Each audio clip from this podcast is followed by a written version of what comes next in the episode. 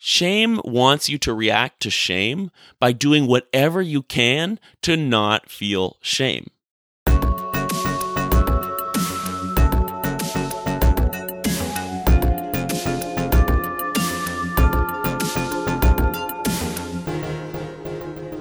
Getting discomfortable with embodied beliefs.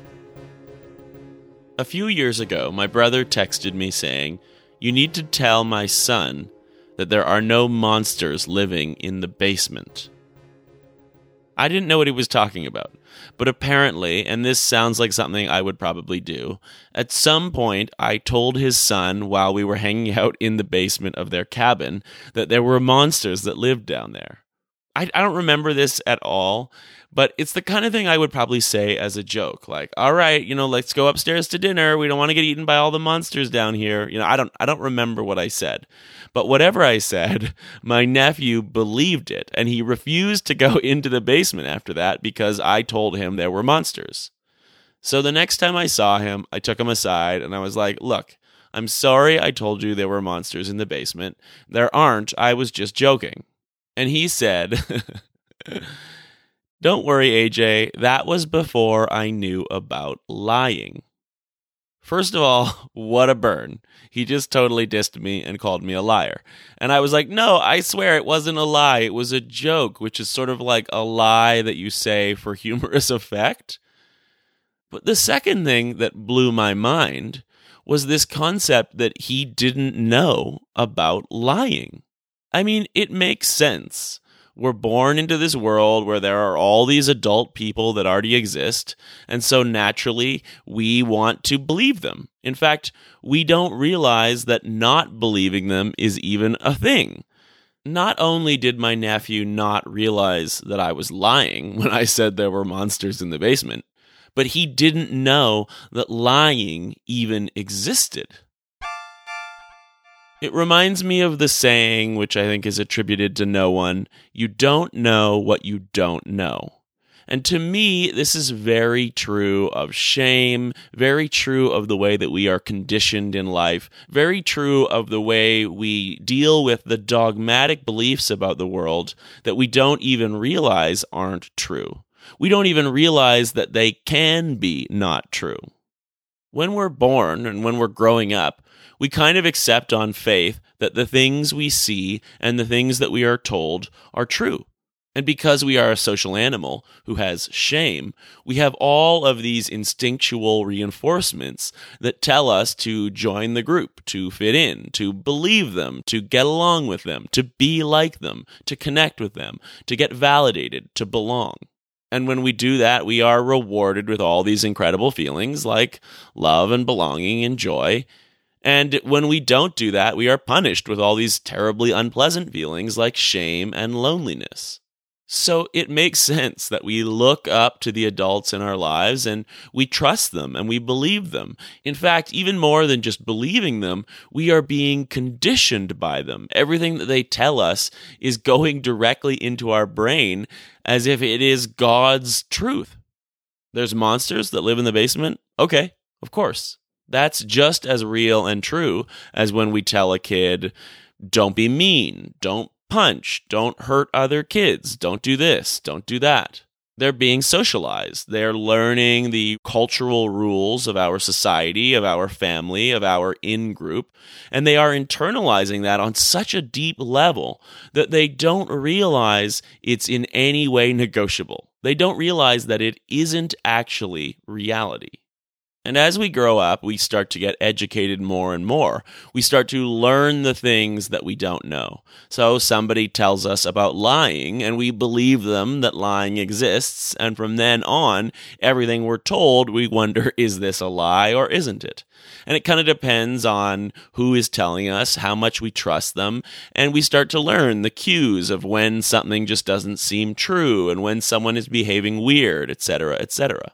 So the next time I tell my nephew, Oh, it's time to go to bed. We better go into our room before we're attacked by the night dinosaurs. He's going to be savvy and he's going to say, Wait a minute. There aren't night dinosaurs. I've never heard of that before. You're just trying to trick me into going to bed. However, there are some cultural conditionings that are kind of so universal amongst the people that we know, amongst the culture that we live in, amongst our country, our city, our school, our community, our family, that we don't realize that we don't actually know that they're not real, if that makes any sense. When I was growing up, there were these fundamental beliefs that I thought were true about reality, which were basically that people exist on a hierarchy of value. And my purpose in life is to try to prove or earn as much value as I can by engaging in public behaviors that make me look successful or talented or extremely good, either as a person or good at something. This could mean becoming famous as an actor, which I tried to do in my teenage years, or becoming famous as a filmmaker, which I tried to do in my 20s, or by being an especially beloved, just a really good person. I didn't know that those were actually just conditioned cultural beliefs from my childhood and from culture at large, and that they weren't really true. They were lies. Not only did I not know that they weren't really true, but on a very deep level, I hadn't completely realized that they even could be not true. I didn't realize that the messages that culture gave me could be lies. I mean, I knew that on some level, but I didn't realize that fundamentally the kind of rules, as I saw them, of reality and of society were made up by people no smarter than me, to paraphrase Steve Jobs. That meant that everything that seemed sacred, every rule that seemed ironclad, every belief, every each of my most fundamental values was just that an opinion, a subjective opinion. And that isn't to say that I shouldn't have agreed with any of them. It was just that I didn't realize that they were opinions. And I didn't realize that some of them were actually totally not congruent with who I am or what I had experienced or or how I could lead a happy life.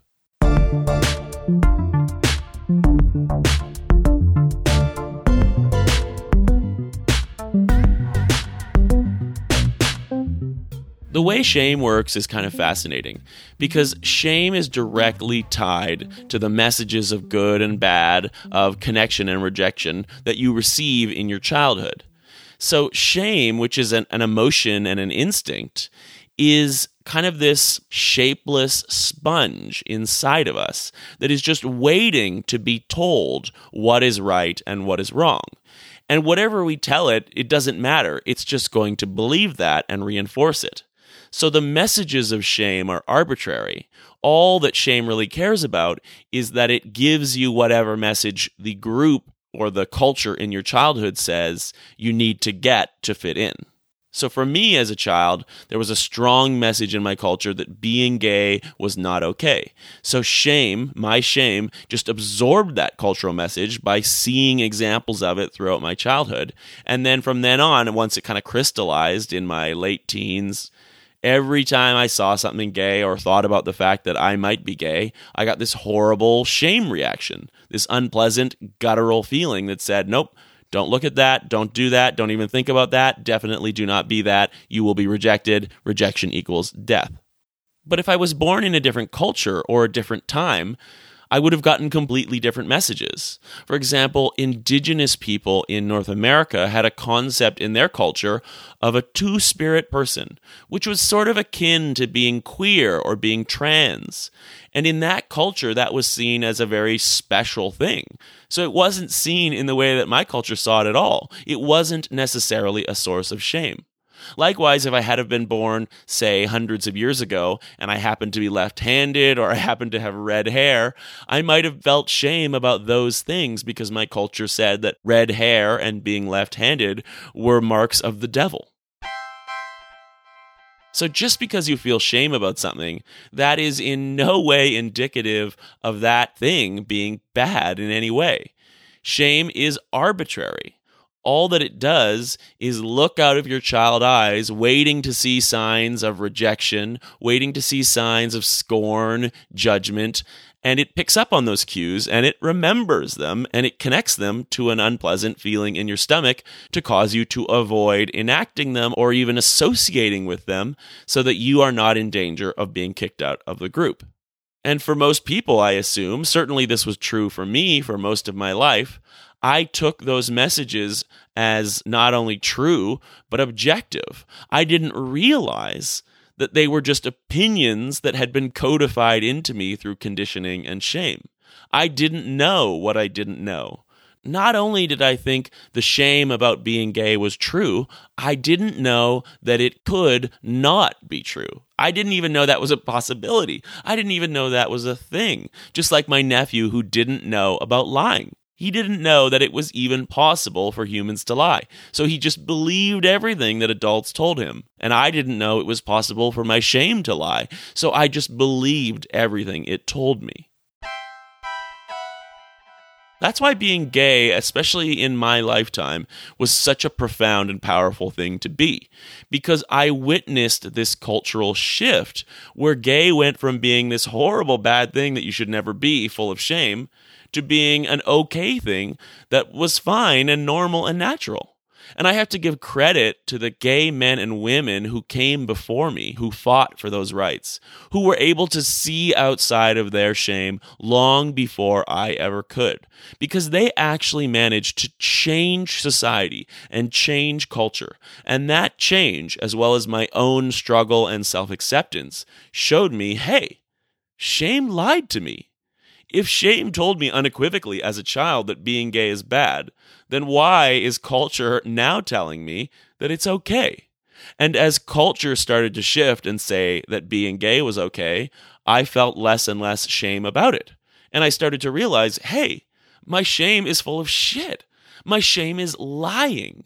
And that was the moment I discovered what I didn't know, which is that shame isn't real and all the cultural messages and conditioning that I took as so true that kind of formed the foundation of my values and my identity, that they weren't necessarily true either. They were just opinions, cultural opinions that many people buy into because of the pressure of shame saying, hey, fit in. You're a social animal. You will survive better if you fit in. So do it. Believe it. Don't question it.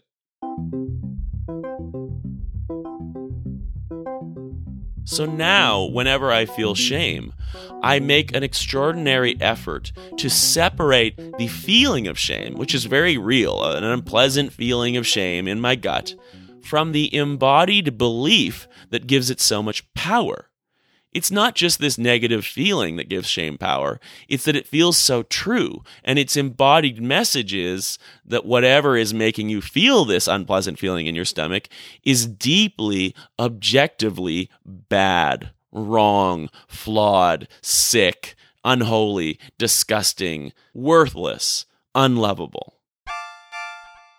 those messages are conditioned into us. They're encoded right into our body. We're so deeply brainwashed with those messages that the physical feeling of shame is deeply connected to a thought in our head, which is really fascinating when you think about it. In nonviolent communication, one of the key principles of their whole system is to try to separate our thoughts and our feelings. So often people go around saying, I feel like you're mad at me, which is a conflation of feeling and thought. This idea that someone is mad at you is a thought, it's an interpretation. It's not a feeling at all. A feeling is something more like, I feel sad, I feel scared. You could say, I feel scared because I think you might be mad at me. That is a much more accurate statement because it splits thoughts and feelings into two separate categories. So when we look at shame, there is a feeling and a thought or a series of thoughts that are completely intertwined. I call that an embodied belief.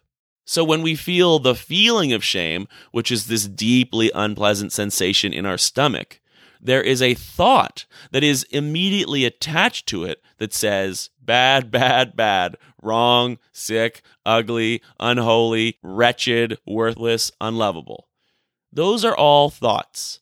But it seems like those thoughts are so closely linked with the feeling of shame that you're not allowed to separate them. That's sort of like not knowing what you don't know. I didn't know that those embodied beliefs could be separated from the actual feeling of shame. And when you do separate them, you realize that all shame really is, is a bad feeling. It's like getting punched in the stomach. And as unpleasant as getting punched in the stomach is, and it is unpleasant, shame is always unpleasant. It is actually more pleasant to get punched in the stomach than it is to get punched in the stomach and then think, I deserved that. And that's what shame is for so many people and was for me a punch in the gut, and then the message that I deserved that. So, by separating the embodied belief from the actual embodied sensation of shame, I can start to see shame for what it is, which is just an unpleasant feeling that happens whenever I experience something that goes against the way I was conditioned to socialize. And when I feel that feeling, I'm now working on just feeling it and pushing away any embodied beliefs that come up. Ooh, I'm feeling shame in my stomach. And now I'm feeling a bunch of interpretations rising up, like I did a bad thing or I'm a bad person. And I am going to let those thoughts go because those are just thoughts. They're just opinions. They're not true. What is true is that I am feeling an uncomfortable feeling in my gut. That is true. And even if you can separate those opinions, those negative opinions away and let them go, you still have to deal with the fact that shame is a very real, unpleasant feeling in your gut. I'm not convinced that you can ever necessarily completely get away from feeling shame. So when I feel it, one of the first things I do is heap a lot of self compassion on myself. Ooh, I'm feeling shame, and that feels awful. But of course I'm feeling it. Like, look at what just happened to me. I was rejected in a way that I know has been really powerfully conditioned into me. Looking back at my childhood, anytime I was rejected in a similar way, it really felt like I was losing my friends or losing my family. So, no wonder now in this situation, I'm feeling shame. That makes perfect sense. That kind of talk is just heaping a lot of self understanding and self love onto yourself. Anytime you feel shame and say, Oh, of course, that's a nice pathway towards self compassion. Even when you're feeling shame about the stupidest, smallest, little, most probably misconstrued event, it is so important to still heap yourself with self compassion. Don't try to escape it. Don't say, I shouldn't feel shame about this. Probably the worst reaction to shame from yourself or anyone else is to say, No, you shouldn't feel shame about that. That just makes it worse. That's actually adding a little bit of shame onto your shame. What you should be saying, if you wanted to really add to your well being and hasten your recovery, is, Of course. Oh, this is such a small moment, but of course I'm going to feel shame about it. I always get triggered in this kind of situation. So it doesn't matter how small this little slight is. Of course, I'm going to feel shame right now in this situation. And that's okay.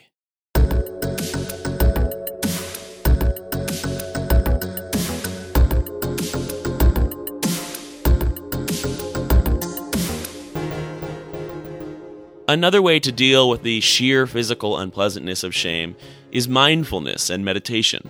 Mindfulness is just about feeling exactly what you are feeling without judging it or trying to push it away. And though shame is extremely unpleasant, the best thing that we can do is just take a moment and feel it and find our bearings inside of it because every time you try to fight it, just like I said in last week's episode, you're in danger of pushing yourself into your threat response, which is then going to completely change the physiology of your brain. And you're going to go down a whole nother path of fight, flight, please, and freeze that's going to take a long time to get away from and get back to your prefrontal cortex. In fact, that's what shame wants you to do. Shame wants you to react to shame by doing whatever you can to not feel shame. So, the best thing we can do to not be controlled by shame is to just feel it, to mindfully just say, Oh, I'm feeling this, I'm feeling that, to ask ourselves why you're feeling it, but not to judge it, not to fight it, to just feel it, accept it, and embrace it. Because by embracing shame and feeling it, by taking that pause to just feel it, that's how an emotion delivers its message and moves on. Every time we fight with an emotion and try not to feel it or numb it or escape it or avoid it or deny it, it actually amplifies that emotion. It extends the period that the emotion is knocking on our door saying, hello, hello, I have a message for you. But as soon as you receive the emotion and say, thank you for the message, the emotion's like, uh, okay, well, gotta go. And, and it's the same with shame. Shame doesn't want you to feel it. But if you actually just say, no, shame, I'm going to feel you. In fact, I'm going to hug you. I'm going to embrace you. I'm going to look at you. I'm going to try to understand you from every angle. Then eventually it's going to go away. If you just sit with it, if you really just feel it, you also have the opportunity to notice those embodied beliefs popping up those messages that got intertwined with shame that say things like, you're worthless, you're ugly, you're bad, you're flawed, you're unlovable. And when you're just sitting in shame and you see those messages, you're in a much better position to be like, that's not true. That's just an opinion. That's just a judgment. None of this is objectively true. And the good news is that by sitting with that emotion mindfully, not judging it, not fighting it, like all emotions, it will pass. All emotions are temporary. And as it passes, it will take those negative embodied beliefs with it. And after it's gone, after you've just sat with it, you just, you wait it out. You're like, I got all the time in the day, Shame. You want to play cards? You want to hang out? I'm here. I don't care. And after a while, Shame's like, ah, forget it. I'm out of here. And when it passes, you are then able to react to the situation that caused that shame in the most healthy, self aware, self empowered position possible, with your prefrontal cortex completely still online. That is how you stay in your integrity. So remember, every time you try not to feel shame, you are doing what shame wants. That is how shame controls you by saying, don't feel me. It's very similar to just pure physical pain. When you feel pain, your body just jumps away reflexively in the same way that when we feel shame, our body often reflexively jumps right into our threat response. When you put your hand on a hot stove, your hand immediately says, ouch, do not do whatever it is that you just did. And shame says the exact same thing. Ouch, do not do whatever it is that caused me to arrive. But it says even more than that. It's even more powerful than just physical pain because we can actually override physical pain. We can go to the dentist or the doctor, we can get a shot, we can go to the gym, and we can say, you know what? I'm deciding that this pain is actually healthy. It's actually going to make me better because it doesn't have that embodied belief attached that says you're a bad person. But shame is so powerful because not only does it have this horrible, unpleasant feeling that we reflexively and instinctively want to run away from, but it has this powerful embodied belief completely intertwined with that horrible feeling that also says it's your fault, you're terrible, you're a bad, ugly, hideous, stupid person. So I encourage everyone to try to separate the feeling of shame, as unpleasant as it is, from the messages that have been kind of culturally conditioned into their shame. You want to separate the porous sponge of shame from your past brainwashing dogmatic messages. And once you do that, once you're able to see that not only are those two separate things, but the beliefs attached to shame are not true, once you know what you did not know, that those are just opinions, then not only can you demystify them, challenge them, and not believe them, but you can actually just feel shame. Just sit with it. And once you can embrace the feeling of shame and cut it off from the embodied beliefs and challenge those beliefs, then you are the one who controls shame instead of shame controlling you.